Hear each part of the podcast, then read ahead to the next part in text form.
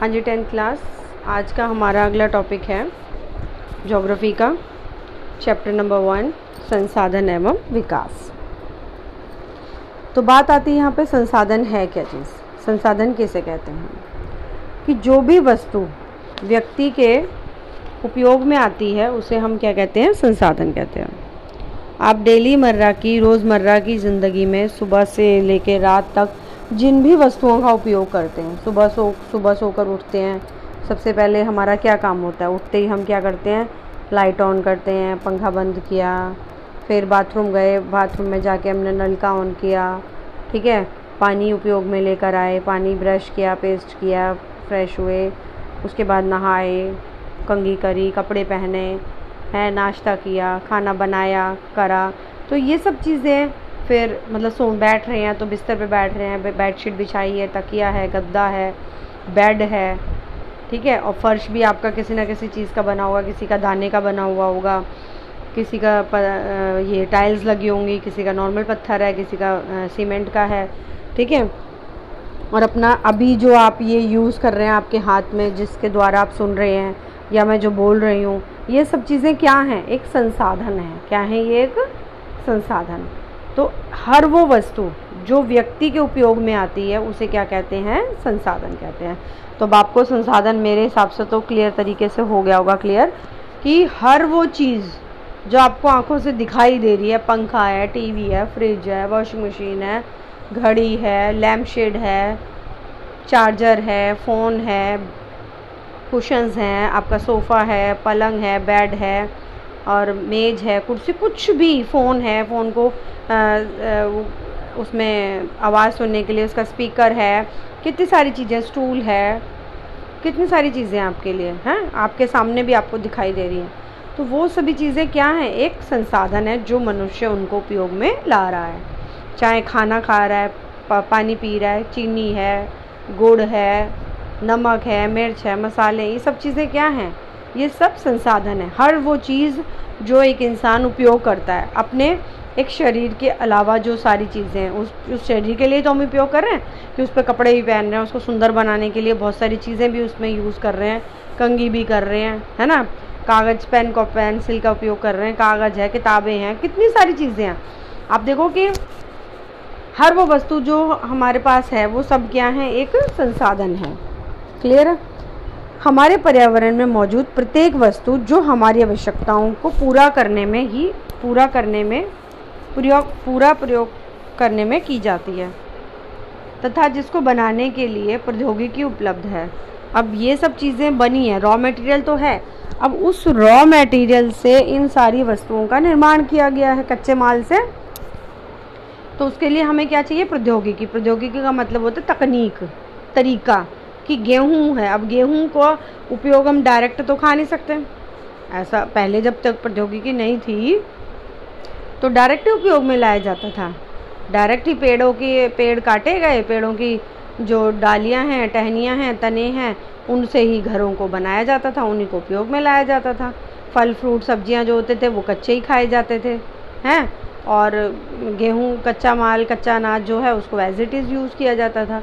लेकिन जब प्रौद्योगिकी आई, जब तकनीक आई तो पता चला लोगों को कि नहीं, हमें फल सब्ज़ियाँ अगर हमें जो चीज़ खानी है तो पका के खानी है, उसे पका के खाना है, कच्चे को हम कच्चा खा सकते हैं, जैसे फल हैं, उन्हें हम कच्चा खा सकते हैं, सब्ज़ियाँ हैं, उन्हें हमें बना के खाना है तो उससे उनका स्वाद और अधिक बढ़ जाता है। ऐसे ही और मकान है, मकान में अगर हम लकड़ी है, लकड़ी का ही फर्नीचर बनाएँगे तो इतना सुंदर सुंदर फर्नीचर हम बना सकते हैं, इस तरीके से इसको उपयोग में लेकर आ सकते हैं। सिर्फ़ ये घर बनाने के ही काम नहीं आएगा, और भी बहुत सारे कामों में आएगा।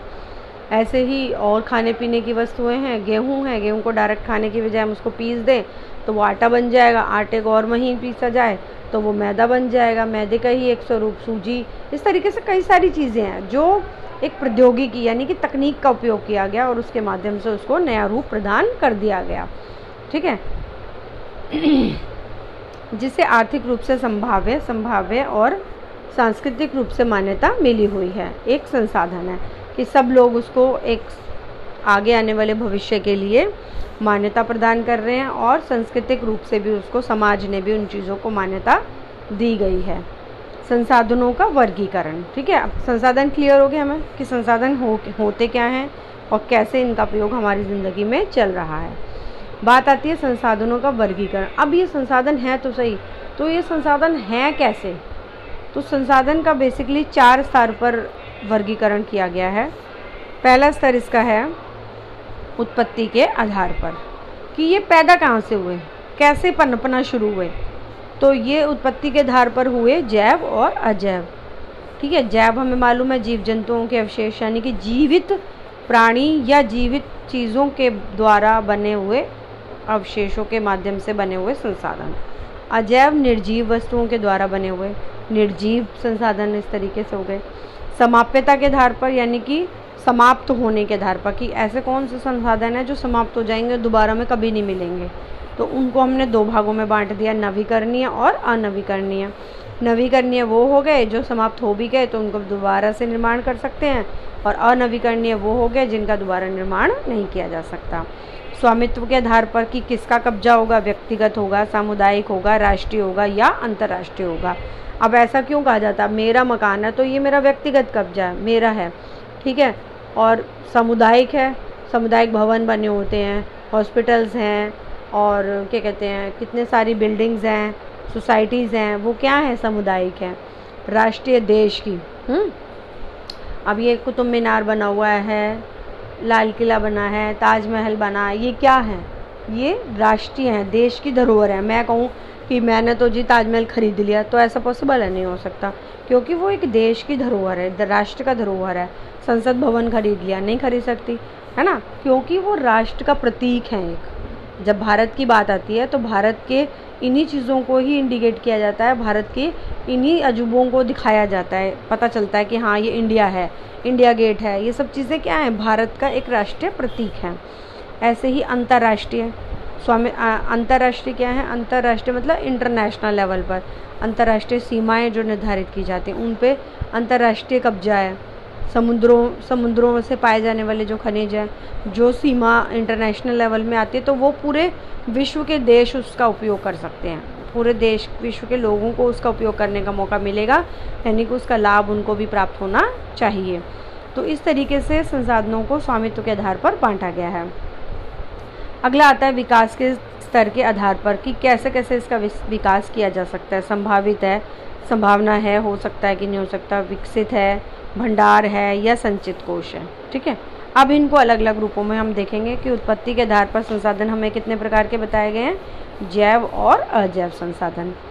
जैव संसाधन क्या होते हैं कि ऐसे संसाधनों की प्राप्ति जीव मंडल से होती है और इसमें जीव व्याप्त होता है, जीवन व्याप्त होता है, जैसे मनुष्य, वनस्पति प्राणीजात मत्स्य जीवन, पशुधन। ये सभी के सभी क्या हैं? जैव संसाधन है, ठीक है? मन मानव एक संसाधन के रूप में। आपने नाइन्थ क्लास में पढ़ा होगा। इको में चैप्टर पढ़ा था ना? तो मानव भी एक संसाधन है, ठीक है? ऐसे ही वन भी एक संसाधन है, प्राणी भी एक संसाधन है। जीव, जंतु, मछलियाँ, कीड़े, मकोड़े, जानवर, हर हर जीव जिसके अंदर क्या है? जान है। वो क्या है? एक जैव संसाधन है। दूसरा आता है अजैव संसाधन। ऐसे संसाधन जो निर्जीव वस्तुओं से बने हैं, जैसे कि अजैव संसाधन कहते हैं। उदाहरण के लिए चट्टाने और धातुएँ।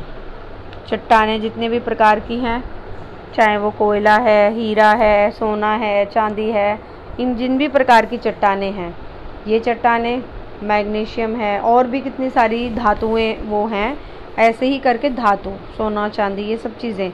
ये सब चीज़ें धातुएँ हैं, लेकिन ये चट्टानों के रूप में हमें प्राप्त हो रही हैं। तो ये क्या है? अजैव संसाधन है, ठीक है? ये उत्पत्ति के आधार पर दो प्रकार से वर्गीकरण था, जैव और अजैव संसाधनों का। आगे आता है समाप्यता के आधार पर, जिसमें नवीकरणीय और अनवीकरणीय संसाधन है। जैव अनवीकरणीय संसाधन में क्या है कि ऐसे संसाधन जिन्हें भौतिक, रासायनिक या यांत्रिक प्रक्रियाओं द्वारा नवीकृत या पुनः उत्पन्न किया जा सकता है। उन्हें नवीकरणीय संसाधन कहा जाता है, जैसे सौर तथा पवन ऊर्जा, जल, वन व वन्य जीवन आदि नवीकरणीय संसाधनों के उदाहरण हैं कि ये सब संसाधन कैसे हैं जो दोबारा से हमें प्राप्त हो सकते हैं। अनवीकरणीय संसाधन क्या है? अनवीकरणीय संसाधनों का विकास एक लंबे भू भू वैज्ञानिक अंतराल में होता है कि जो संसाधन है उनका विकास बहुत लंबा टाइम पीरियड ले लेता है। खनिज तथा जीवाश्म ईंधन इस प्रकार के संसाधनों के उदाहरण हैं। इन संसाधनों को बनाने में लाखों वर्ष लग जाते हैं। इनमें से कुछ संसाधन पुनः चक्रीय हैं, जैसे धातुएँ और कुछ संसाधन अचक्रीय हैं, जैसे जीवाश्म। ईंधन अचक्रीय संसाधन एक बार के प्रयोग के साथ ही खत्म हो जाते हैं, यानी कि जिनका चक्र दोबारा नहीं चल पाता, दोबारा से इनको उत्पन्न नहीं कर सकते वे संसाधन क्या हो जाते हैं? जल्दी से खत्म हो जाते हैं। आगे आता है इसमें व्यक्तिगत संसाधन, जो हमें जिसमें स्वामित्व के आधार पर बात की गई है। व्यक्तिगत संसाधन वे होते हैं कि गाँव में ऐसे बहुत से लोग हैं, जो भूमि के स्वामी भी होते हैं और शहरों में भूखंड घरों एवं जायदाद के मालिक भी होते हैं। जैसे कि बाग, चारागाह, तालाब, कुओं का जल आदि संसाधनों के निजी स्वामित्व के कुछ उदाहरण हैं। सामुदायिक संसाधन सामुदायिक या सार्वजनिक स्वामित्व वाले संसाधन। इस प्रकार के संसाधन समुदाय के सभी सदस्यों को उपलब्ध होते हैं।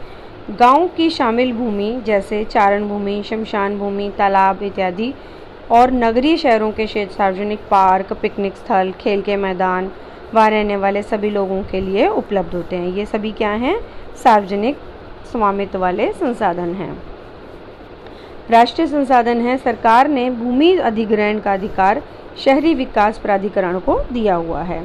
सारे खनिज पदार्थ, जल संसाधन, वन, वन्य जीवन, राजनीतिक सीमाओं के अंदर सारी भूमि तथा 12 समुद्री मील 12 समुद्री भूमि तथा 12 समुद्री मील, यानी कि 19.2 किलोमीटर तक महासागरीय क्षेत्र, भूभागीय समुद्र एवं इसके पार जाने वाले संसाधन राष्ट्र की संपदा हैं।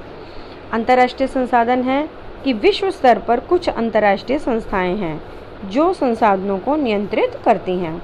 तट रेखा से 200 किलोमीटर की दूरी, अपवर्जक आर्थिक क्षेत्र से परे, खुले महासागरीय संसाधनों पर किसी देश का अधिकार नहीं होता है। यानी कि 200 हर देश की सीमा से जो तट रेखा है, उससे 200 किलोमीटर तक की दूरी तक। उस देश का अधिकार है, उससे आगे किसी और देश का अधिकार नहीं होता। इन संसाधनों को अंतर्राष्ट्रीय संस्थाओं की सहमति के बिना किसी भी देश के द्वारा उपयोग में नहीं लाया जा सकता। कि 200 किलोमीटर तक तो आपके अंडर में है, कि भारत के 200 जैसे हिंद महासागर है, प्रशांत महासागर है, बंगाल की खाड़ी है तो इन तीनों तटों के आधार पे 200 किलोमीटर तक तो भारत का कब्जा है। ठीक है, भारत का राष्ट्रीय क्षेत्र आता है इसमें कि भारत के अंडर में आती है सीमा, अंतर्राष्ट्रीय सीमा भारत की है वो। लेकिन 200 किलोमीटर के बाद भारत की सीमा समाप्त है। उसके बाद वहाँ पर किसी और का नहीं है, ना किसी अमेरिका का, कनाडा का, जापान, किसी भी देश का नहीं है। वो इंटरनेशनल है। यानी कि उसमें अगर भारत चाहेगा 200 किलोमीटर से पार जाना 200 किलोमीटर से पार के संसाधनों का उपयोग करना या उस जगह का उपयोग करना तो उसके लिए इंटरनेशनल यूनियंस बनाए गए हैं, जिसको हम यूनियन यू कहते हैं। उसके आधार पर ही आप उस सीमा को पार कर सकते हैं, ठीक है? उसके लिए आपको परमिशन लेनी पड़ेगी, लेकिन 200 किलोमीटर तक परमिशन लेने की कोई ज़रूरत नहीं है, क्योंकि भारत की है। लेकिन कोई और देश उसमें, उस सीमा में प्रवेश करता है तो ऐसा करना अपराध माना जाएगा। अब आती है बात संभावित संसाधन की। ऐसे संसाधन जो किसी प्रदेश में विद्यमान तो हैं, परंतु इनका उपयोग नहीं किया जा रहा है संभावित संसाधन कहलाते हैं। उदाहरण के लिए भारत के पश्चिमी भाग, विशेषकर राजस्थान तथा गुजरात में पवन और सौर ऊर्जा की अपार संभावना है कि बहुत वहाँ पे पवन जो है वो बड़े वेग से चलती है, परंतु इसका सही ढंग से विकास नहीं हो पा रहा। कि है तो सही हमारे पास, लेकिन हम उसका उपयोग सही प्रकार से नहीं कर पा रहे हैं। इनको क्या कहा जाता है? संभावित की संभावना तो है आगे भविष्य में करने की, परंतु उपयोग नहीं हो पा रहा है। विकसित संसाधन, ऐसे संसाधन जिनका सर्वेक्षण किया जा चुका है और इनके उपयोग की गुणवत्ता तथा मात्रा निर्धारित की जा चुकी है, विकसित संसाधन कहलाते हैं। संसाधनों का विकास प्रौद्योगिकी तथा उनकी समाप्यता के स्तर पर निर्भर करता है। भंडार यानी कि स्टॉक पर्यावरण में मौजूद वे पदार्थ जो मानव की आवश्यकताओं की पूर्ति कर सकते हैं, परंतु उपयुक्त है, प्रौद्योगिकी के अभाव में शामिल कर पाते हैं। मतलब उपयुक्त प्रौद्योगिकी के अभाव में इसको हम नहीं कर पाते। अगर हमारे पास प्रौद्योगिकी होगी तो हम नहीं है, तब हम इसका उपयोग कर सकते हैं। दोबारा सुन लीजिए, भंडार मतलब पर्यावरण में मौजूद वे पदार्थ जो मानव की आवश्यकताओं की पूर्ति कर सकते हैं, परंतु उपयुक्त प्रौद्योगिकी के अभाव में शामिल कर पाते हैं कि जब उपयुक्त प्रौद्योगिकी का अभाव होगा, तभी हम इसका, हमारे पास भंडार तो है। जब हमारे पास उपयुक्त प्रौद्योगिकी होगी, तभी हम इसका उपयोग कर सकते हैं।